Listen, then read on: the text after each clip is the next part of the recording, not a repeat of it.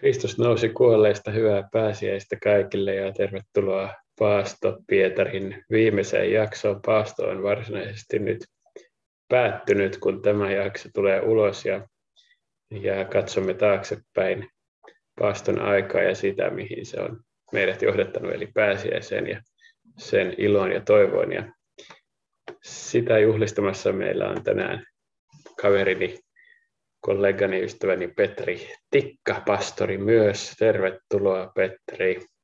Kiitos paljon, totisesti nousi. Kyllä, mahtavaa, tota, että pääsit vieraaksi ja kerro meille lyhyesti vähän, että mikä sä oot miehiäsi ja ää, mitä tällä hetkellä elämässä väsäät.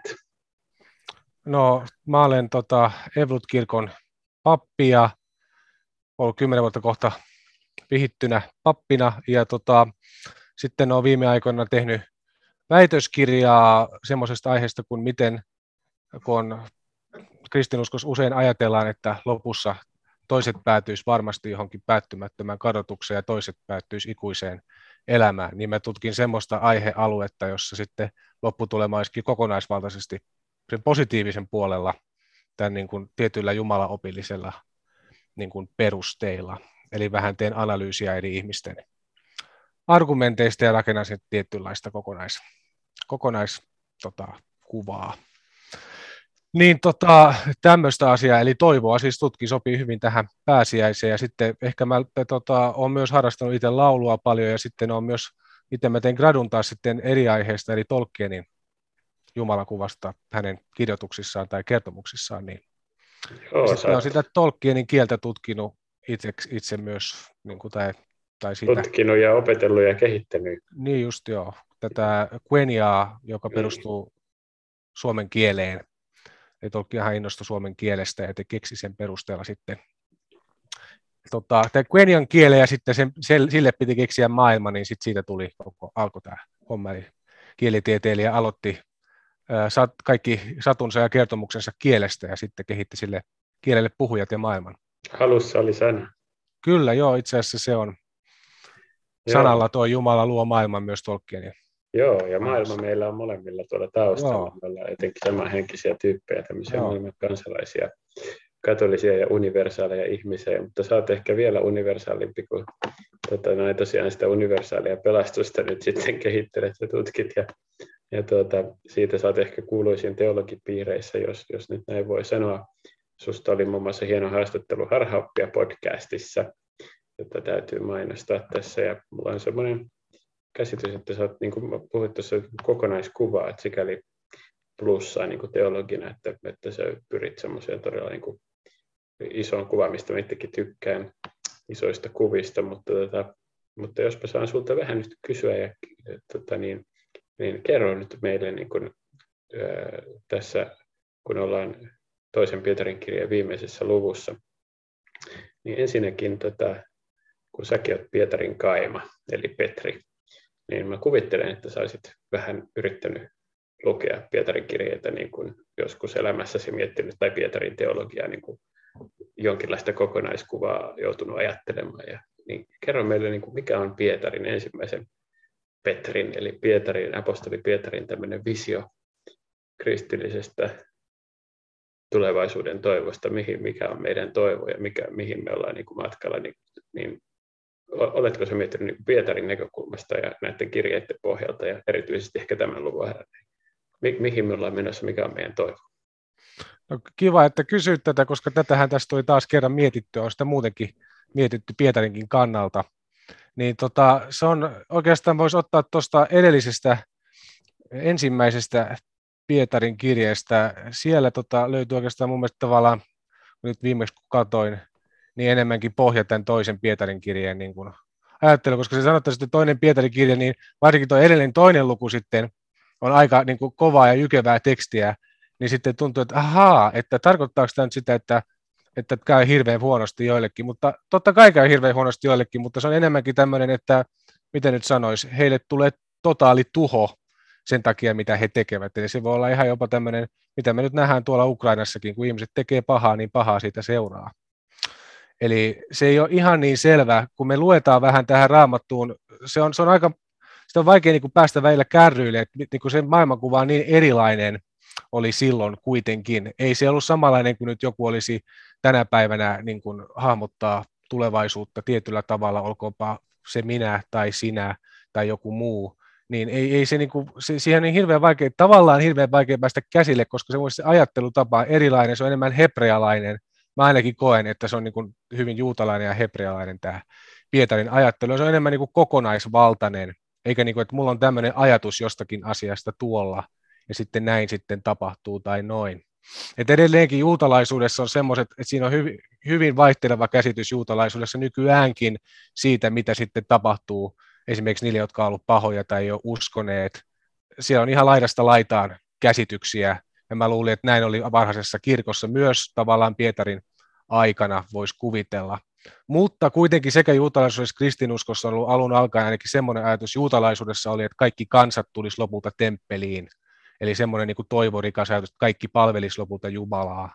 Ja tämmöistä mun mielestä Pietarilla on vähänkin, siis mitä mä oli se kohta, mikä mulla oli mielessä.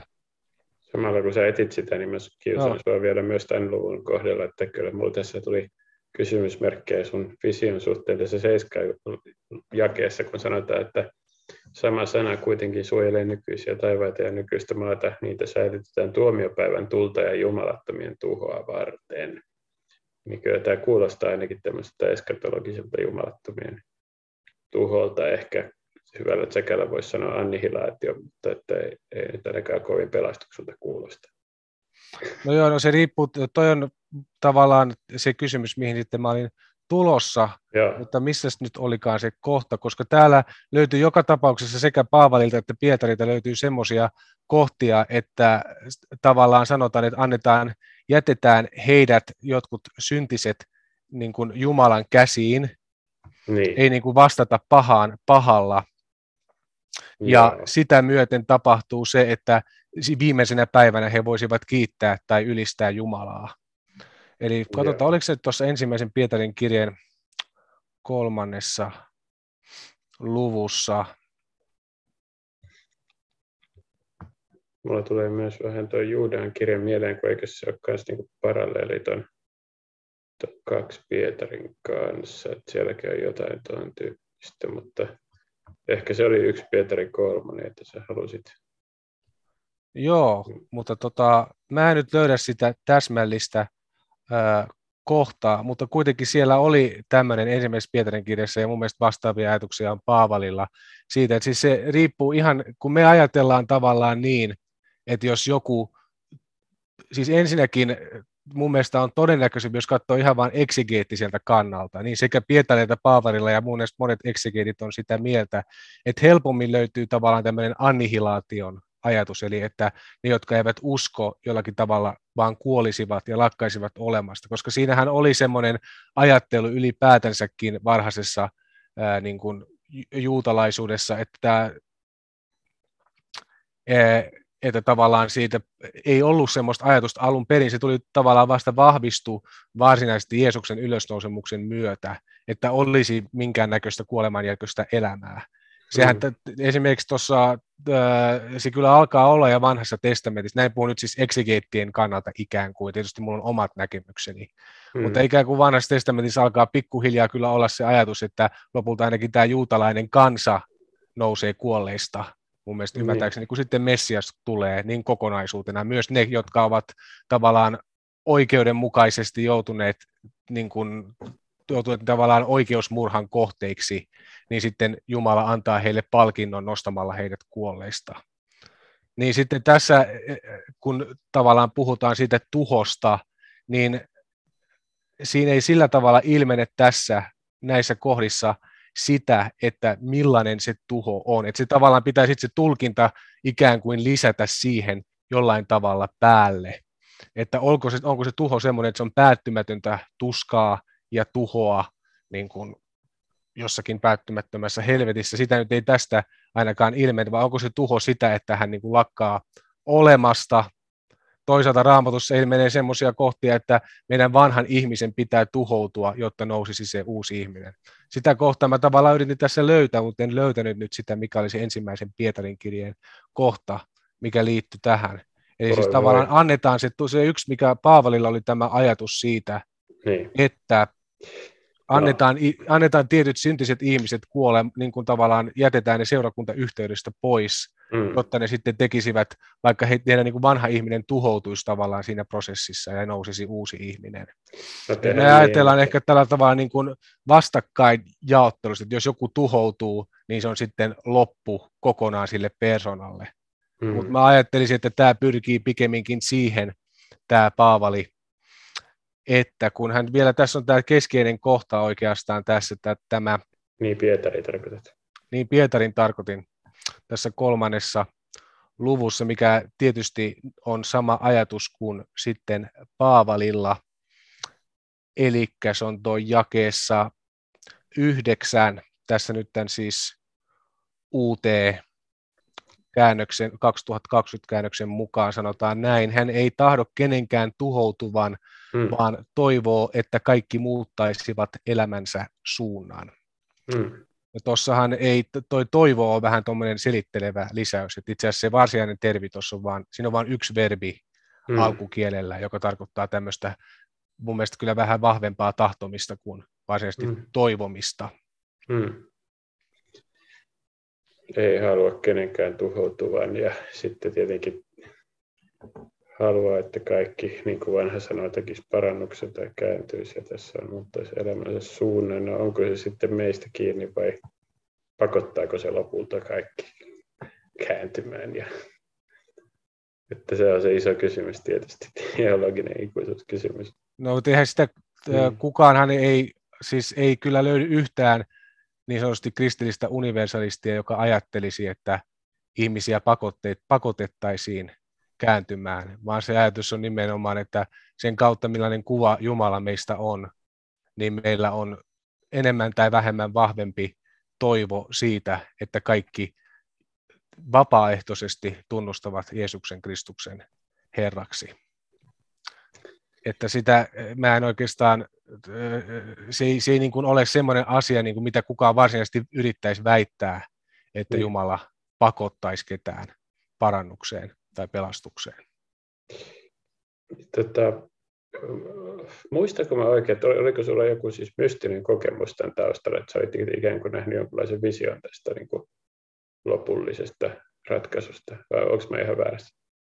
No joo, se, miten tämä nyt asia meni, siis tästähän pitää oikeastaan lähteä siitä liikkeelle, että mikä on mun oma niin kuin taustani luterilaisena tai ylipäätänsä kristittynä, kun sitähän on vahvasti itse, itsellä niin kuin henkilökohtainen suhde Jumalaan, minkä kokee nimenomaan vapauttavana ja kokee samalla myös lahjana. Eli siis luterilaisuudessa ei usein, siis luterilaisuutta syytetään myös samasta kuin universalismia, että että koska luterilaisuudessa se ajatus, että me ei itse valita pelastumistamme, vaan mm. se on Jumalan lahja.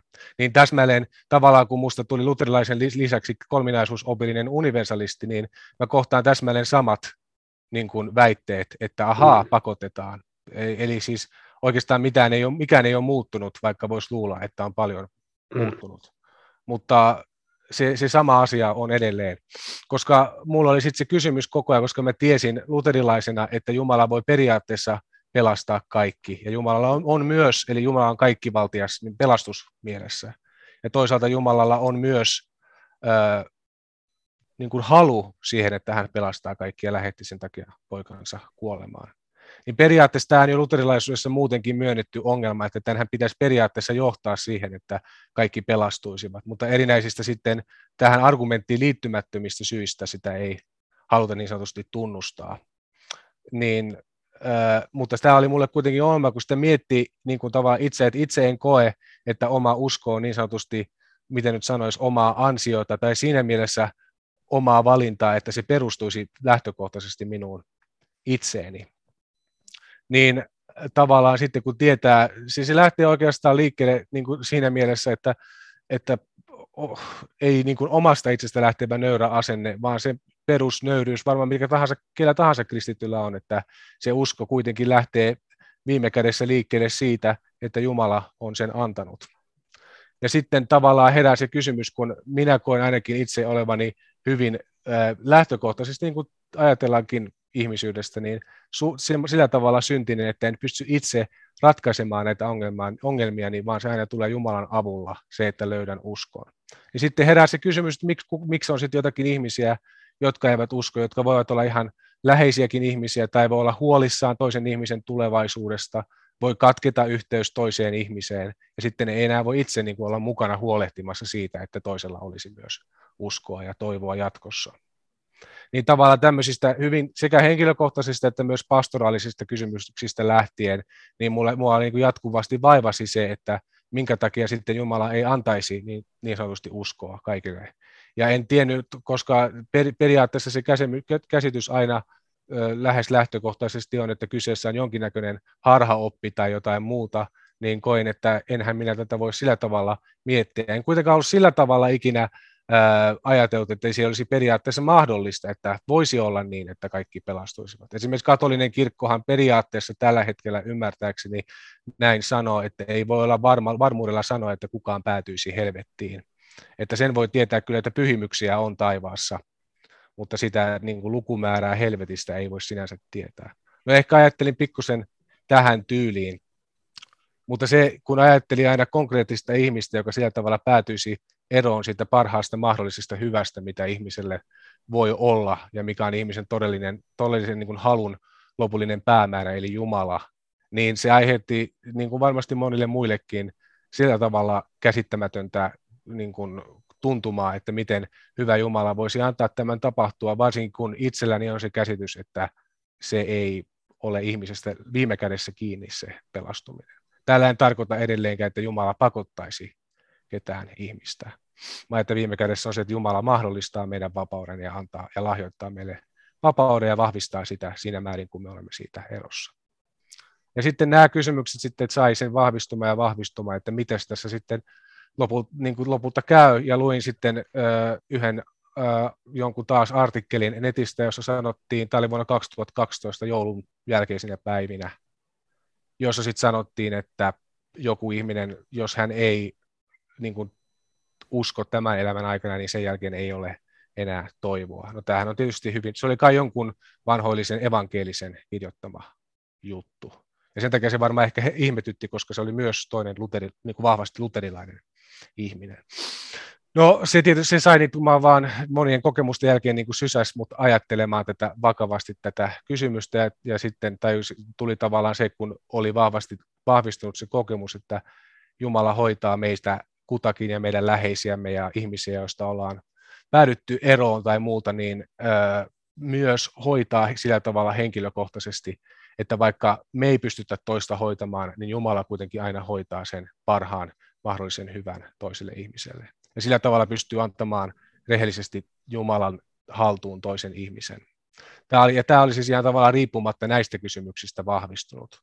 Ja sitten mä mietin vaan, kun usko on kuitenkin se paras asia, mikä ihmiselle voi olla, ja mitä Jumala voi antaa, niin miksi, miten voisi olla mahdollista, että Jumala ei antaisi uskoa kaikille. Ja sitten mä vaan täysin, että senhän on pakko olla niin, että ei minkään pakon takia tai pakottamalla, vaan vapaudella ja vapauden takia, että Jumala antaisi lopulta uskon kaikille, tai miten se nyt toisin sanoisi, vapauttaisi kaikki ihmiset siihen uskoon.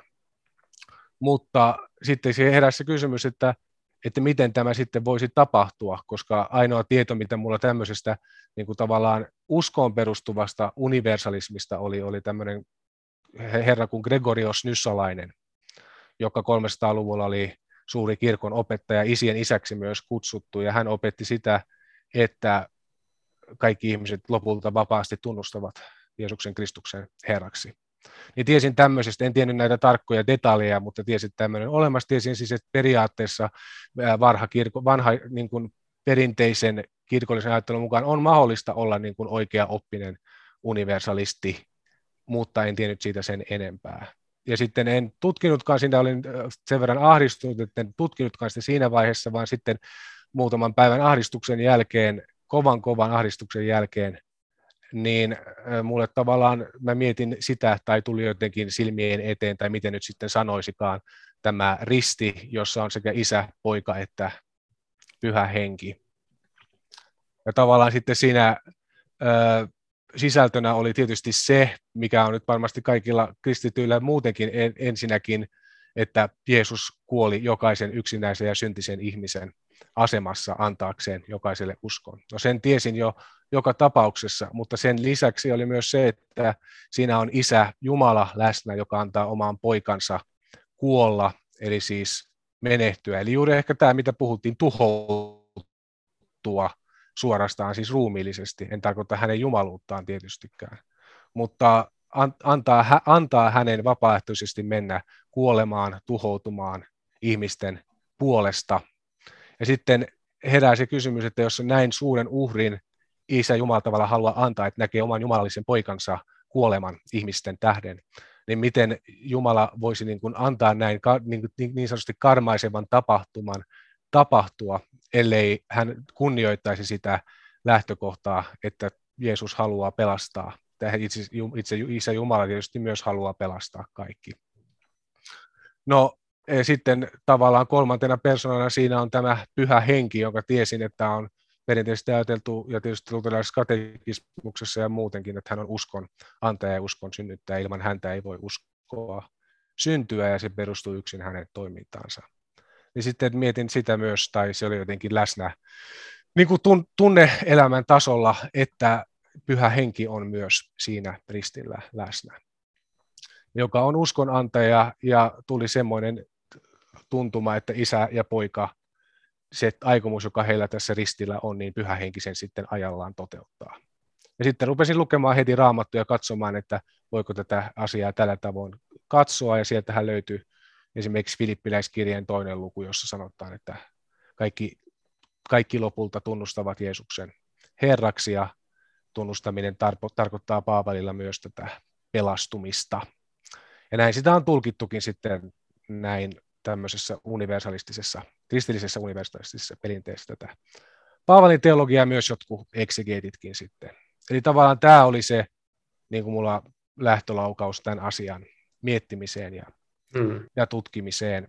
Mutta siis se oli tämmöinen pitkäkestoinen prosessi ja sitten siitä lähdin miettimään tätä väitöskirjanikin, joka sitten vastaa vähän vastaavalla tavalla lopulta sitten on tavallaan kolminaisuusopillinen niin kuin, siis, niin kuin rakenteeltaan. Mm.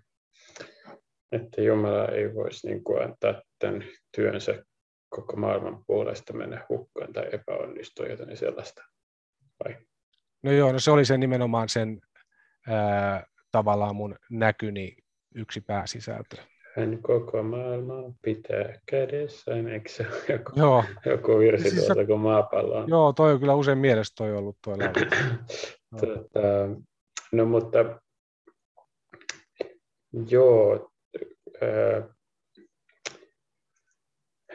jos mä palaan nyt vielä kuitenkin tähän, tähän niin tulevaisuuden visioon, niin, niin tässä, tässä luvussahan tämä kuuluisa, että me odotamme uusia taivaita ja uutta maata, jotka Jumala on luvannut, jossa oikeudenmukaisuus asuu. Niin tota, ehkä kaksi kysymystä siitä, että, että tota, jos sun visiossa tai ylipäänsä, jos ajatellaan tätä uutta taiva, taivasta ja uutta maata, jota me odotetaan, ja sitä Kristuksen esimaku ja näin, niin tota, minkä takia piti kaikki tämä niin kuin, kurja maailmanhistoria käydä läpi, että mik, miksi ei saman tien luota tätä niin kuin, uutta taivasta ja maata, että miksi piti olla tämmöinen vanha ja sitten tämmöinen epäselvää tätä uskonnon historiaa ja, ja kaikki tämmöiset epävarmuudet, että eikö tämä jotenkin, en mä tiedä, eksegeettisesti tai kriittisesti ajateltuna, niin vaikuttaisi uskottavammalta, että nämä on vain jotain ihmisten kuvitelmia, kun me eletään tämmöisessä surkeassa maailmassa, että ehkä sitten joskus toivottavasti tulee joku uusi taivas ja uusi maa, mutta tota, jos se olisi niin kuin ihan oikeasti sellainen, niin miksi se sitten olisi saman tien semmoinen täydellinen maailma. No toi liittyy mun mielestä, mun mielestä tavallaan se antaa vastauksen itse Pietari tuohon sitten kohta. Se nyt riippuu myös käännöksestä, mutta tuossa jakeessa 15, 15, teidän pelastuksenne on se, että Herramme on kärsivällinen. Ja kun se puhuitte yhdessä edelliseksi jaksosta, tuosta oli tämmöinen yksi lestadiolaistaustainen katolilainen, ja sy kysyit tuosta entäs, entäs mitäs tuolla sanotaan noissa vanhemmiskäännöksessä, niin mähän katsoin sitten Agricolan Uuden testamentin hmm. tästä kohtaa. Ja mitä siellä sitten tämä 15 on käännetty, ei että Herran kärsivällisyys, vaan ja se meidän Herran Jeesuksen Kristuksen kärsimys, lukekaa te teidän autuudeksen. Eli ei kärsivällisyys, vaan se kärsimys, lukekaa autuudeksi. Ja minkä takia mä nyt tämän liitän tähän tavallaan kysymykseen, että miksi sitten kaikki niin kuin, tämä prosessi käy ja muuta, niin mä nyt hukkasin taas ton raamatun tuossa noin, niin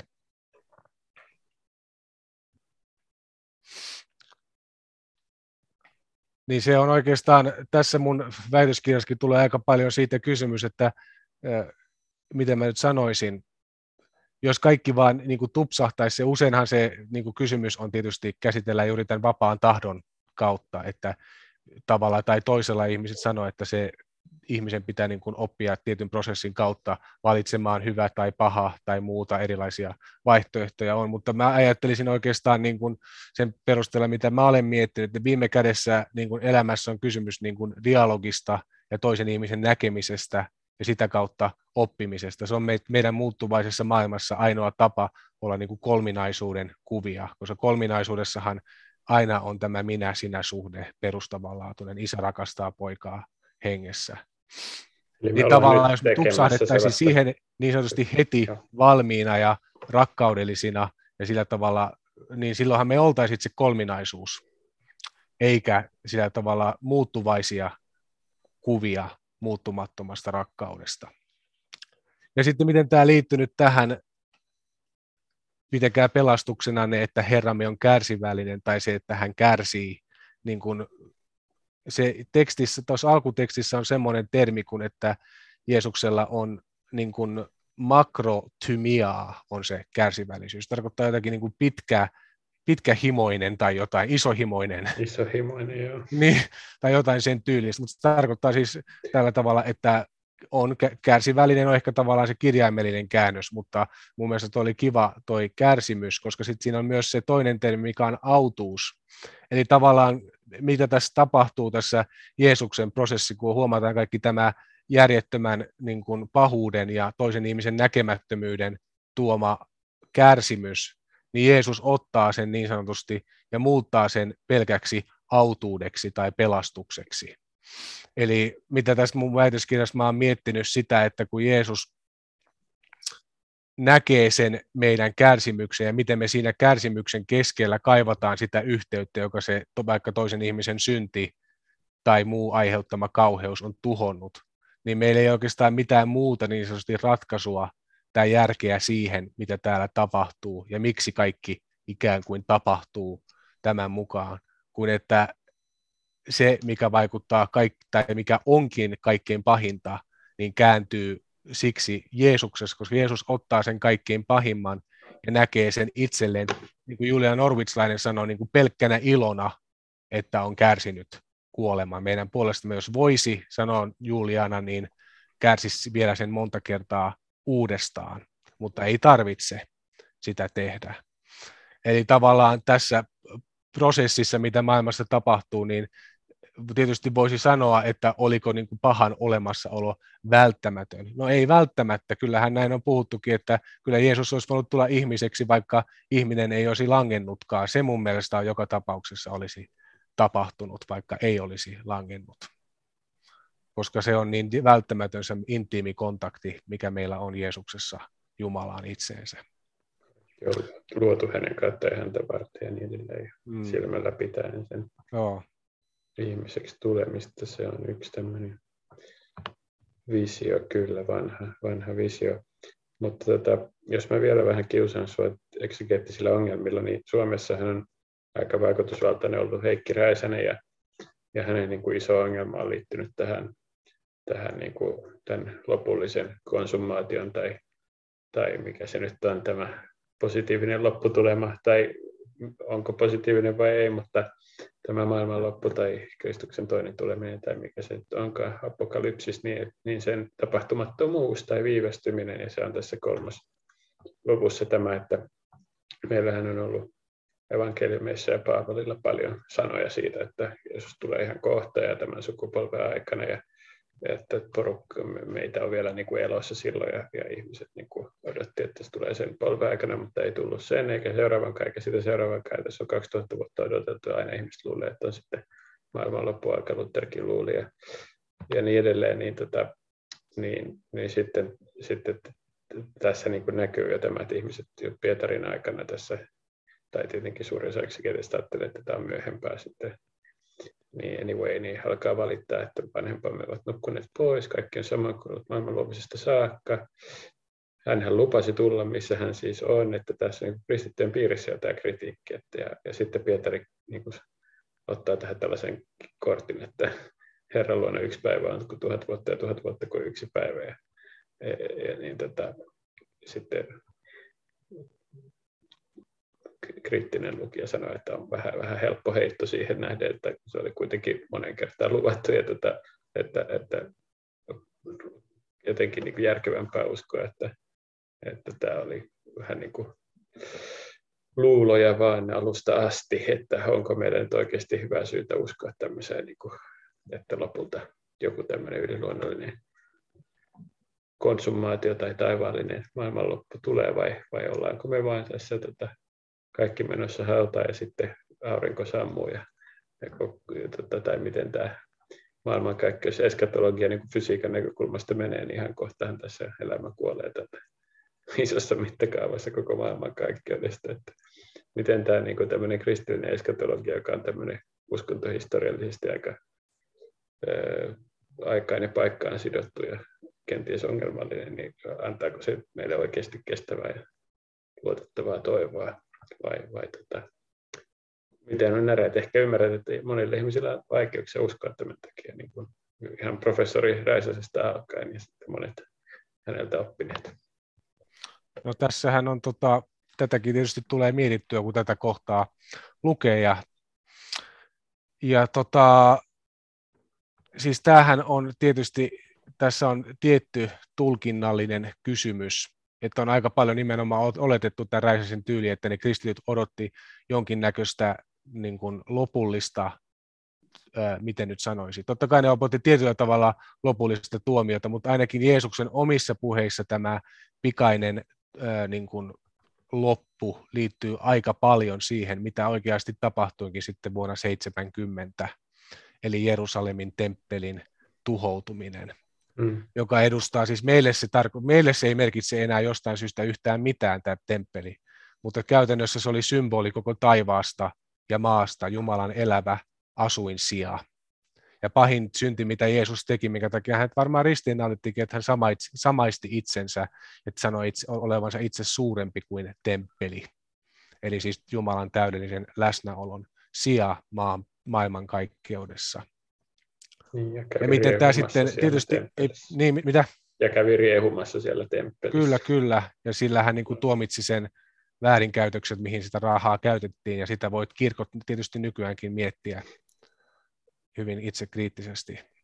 Mutta tota, kysymys on tietysti, totta kai siihen liittyy monia erilaisia yksityiskohtia, mutta usein tämä niin kuin hämärtyy tässä kysymyksen asettelussa mun nähdäkseni, että siinä viime kädessä Jeesus sanoi, kun miten nyt sanoisin, niin näin karkeasti ottaen, kun tämä kansa on halu tämmöistä niin kuin poliittista vapahdusta, eikä kokonaisvaltaista niin kuin, tavallaan Tooran tuomaa vapautusta, minkä Jeesus yksin tuo toteuttamalla sen Tooran eli lain. Niin Jeesus sanoi, että sitten ne ihmiset, ihmiset saa niin kuin sitten tavallaan poliittisen palkan siitä, että on poliittista peliä pelattu ja tulee tämä Rooma tuhoamaan sen temppelin. Eli, ja, ja sitä oikein sitten, tämä tietysti riippuu, jos me tulkitaan, että toinen Pietarin kirje on kirjoitettu jälkeen vuoden 70, niin kuin yleensä tulkitaan, niin eihän tämä sitten mahtuisi siihen tämä, että siinä varsinaisesti tuhotaan puhutaan tämmöisen apokalyptisin kuvin siitä, että maailmankaikkeus, eli se Jumalan läsnäolo maailmankaikkeudessa taivas ja maa siinä mielessä tuhoutuvat, kun temppeli tuhoutuu. Kun temppelissä vielä se kaikkein pyhin edustui sitä taivasta ja se pyhä, eli se muu sisäosio maata ja ulkopuoli se esipiha niin kuin merta. Niin meille se tuntuu, että mitä ihmettä se voisi puhua, että taivas ja maa tuhoutuvat ja muuta. Ja Jeesuskin sanoi, että taivas ja maa tuhoutuvat, mutta minun sanani säilyvät. Eli siinä mielessä siis me, meidän pitää olla kristittyinä uskoa edelleen tähän temppeliin, eli Jumalan läsnäoloon, konkreettiseen läsnäoloon maailmassa, vaikka se näkyvä merkki siitä, mikä oli olemassa ja mikä oli tämä sakramentainen kuva, niin katosi tyystiin. Mutta niin, tota, tämä tosiaan on hyvin erilainen kuin tämä Räisäsen ja muiden tulkinta, enkä sano, että, että tämä on muutkin puhunut, että tämä on tämmöinen preteristinen tulkinta niin sanotusti näistä teksteistä, mitä monet on kannattaneet, olkoonpa ne universalisteja tai ei-universalisteja. Ja tämä ei tarkoita siis omalta kannalta tietysti se, mikä vielä odottaa tulemistaan, on tämmöiset asiat kuin kaikkien lopullinen ylösnousemus. Eihän sitä ole fyysisesti tapahtunut. Et mm. sitä en mä ole niin sillä tavoin usko, että kaikki nämä profetiat olisi tapahtuneet. Se, sitä ei nyt ainakaan ole vielä tapahtunut, mitä ilmeisimmin. Et kyllä sitä on syytä mm. vielä odottaa. Mutta viime kädessä tämä koko tuomio liittyy myös Jeesuksen omassa, sanoisin niin kuin tavallaan kontekstissa, kun hän puhuu esimerkiksi Matteuksen evankeliumissa loppupuolella siitä, että tulee tämmöinen tuho ja vuohet ja lampaat, nekin voi tulkita, että tarkoittaa kansoja, jotka ottaa vastaan Jeesuksen ja omaa kansaa, joka ei ota vastaan. Niin viime kädessä Jeesus sanoo sitten, että minut tuomitaan ja kun minut korotetaan, Johanneksen evankeliumissa minut korotetaan maasta, niin vedän kaikki luokseni niin tota, hän tavallaan itse asettuu siksi, hänet korotetaan maasta ikään kuin sinne korokkeelle kaikkein pyhimpään.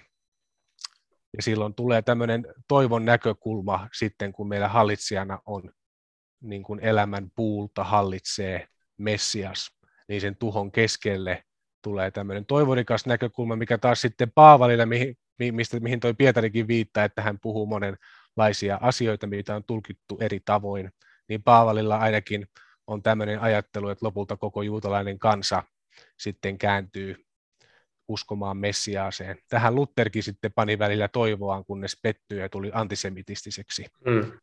Mutta tota, tämmöisiä ajatuskulkuja joka tapauksessa on ollut, että, että tavallaan nämä apokalyptiset hommat on jollakin tavalla niin sanotusti pitkä, pitkäpiimäisiä prosesseja, että ne aina niin kuin kulminoituu johonkin hetkiin, ja vanhassa testamentissakin puhutaan, että Herran päivä tulee, ja Egyptille, Assyrialle tai milloin, millekin Jerusalemille tulee tuho. Ja mm. tämä Herran päivä tässä kohden tarkoitti niin kuin kristityille erityisesti, että mitä Jerusalemissa tulisi tapahtumaan Israelin kansalle poliittisesti ja näin.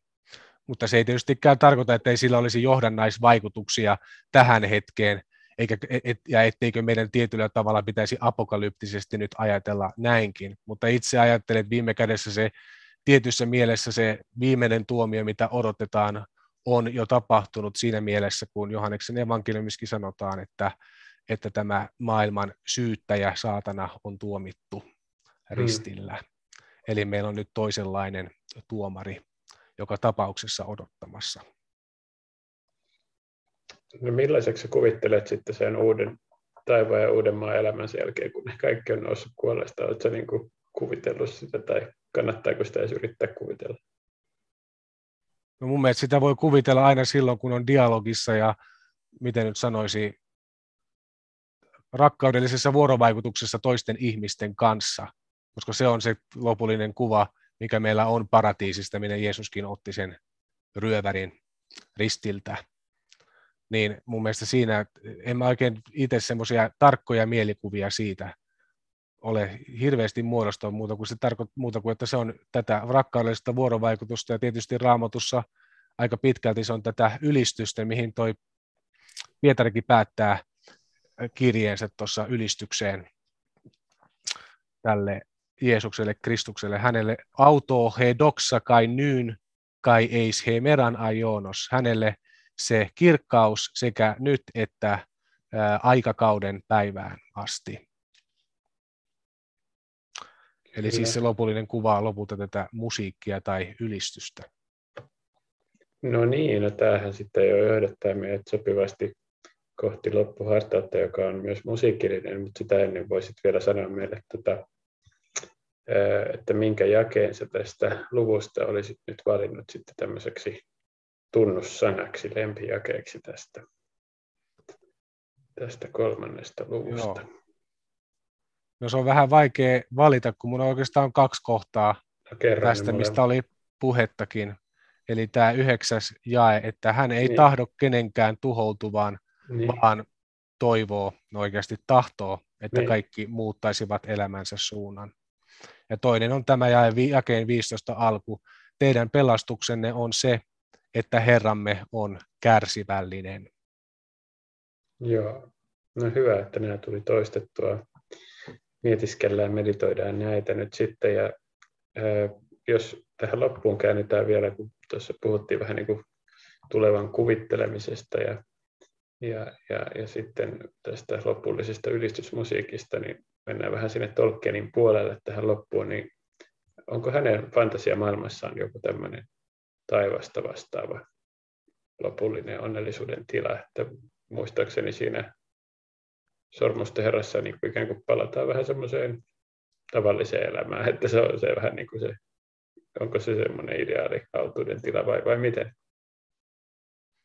No siis Tolkienillahan tämä jotenkin jännästi hän keskimaahan oikeastaan on vain hänelle niin kuin ikään kuin kuviteltu esihistoria maailmalle.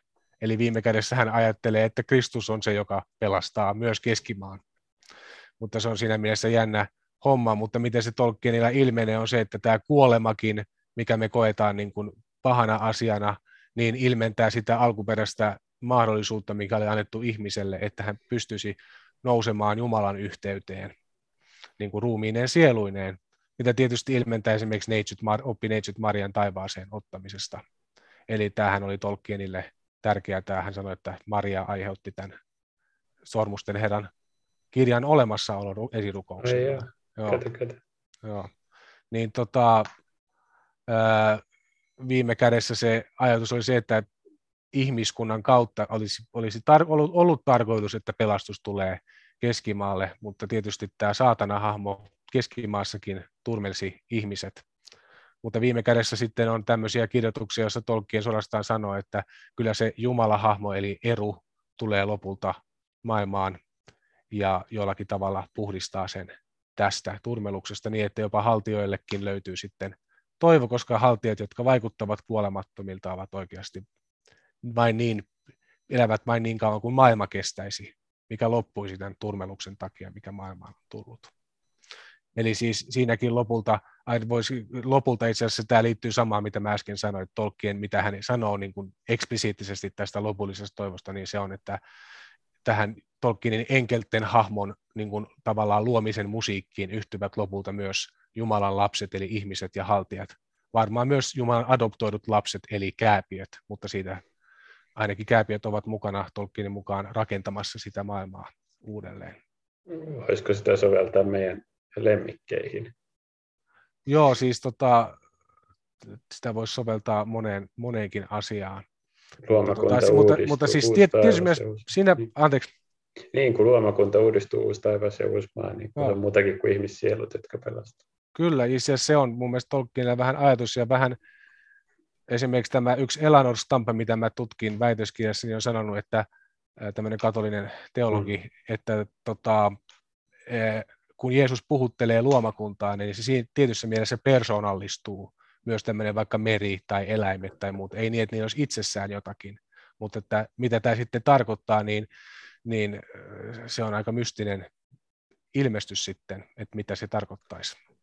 Kyllähän se niin kuin lemmikeissäkin voi katsoa sillä tavalla, että on se aika ihme, mitä me ollaan vaikka tuollaisille niin villisusille tehty, kun niistä on tullut semmoisia aika persoonallisia ja suloisia kavereita meille ihmisille. Että se niin kuin me, C.S. Lewis puhuu siitä kanssa, että, että, että me, miten nyt sanoisin, että ihmiset on vähän niin kuin voinut korottaa eläimet niin kuin lähemmäs itteensä tai ihmisyyttä. Ja sitten siinä on vähän vastaava kuin tässä jumalallistumisessa, että Jumala tulee ihmiseksi sitten jumalallistaa meitä, niin vetää meidät luokseen, niin samalla lailla ihmisetkin voi vetää eläimiä mukana. Ja se jotenkin spekuloin, että ainakin tällaiset, tällaiset ihmisten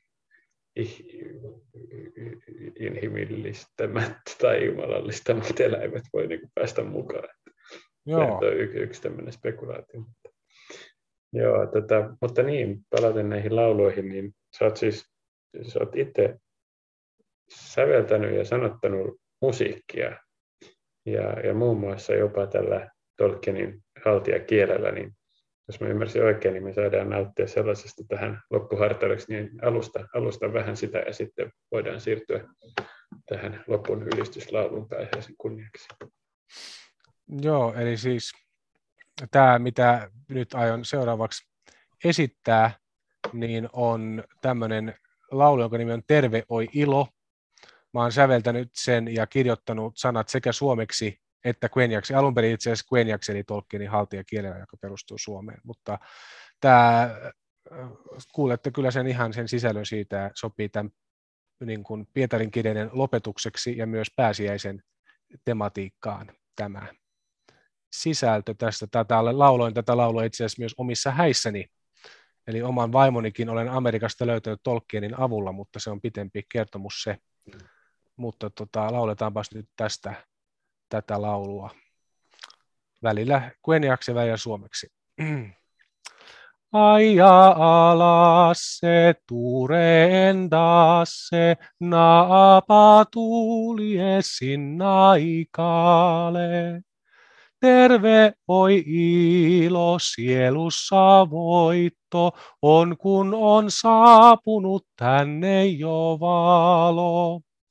Aja alas se nuoranter taure, nande ar ailine eruannasse. Terve oi ilo, metsässä juoksen, niityllä rannalla armossa Herran. Aja alas se eljelai talme, antara oijale iljake mende. Terve oi ilo, sua ylistämme, korkeinta ainiaan kaikessa maassa. Aja alas se, feannaraine, ormanna varjale, haire fairesse. Terve Oi ilo, sielulla rauha, aineella varjelus, hengessä Herran. Aja alas se, veujan iekse, jesi muotale, melme arnualme. Terve oi ilo, palvelen toista, vehreitä uurastus, rakkaus myös tuskaa.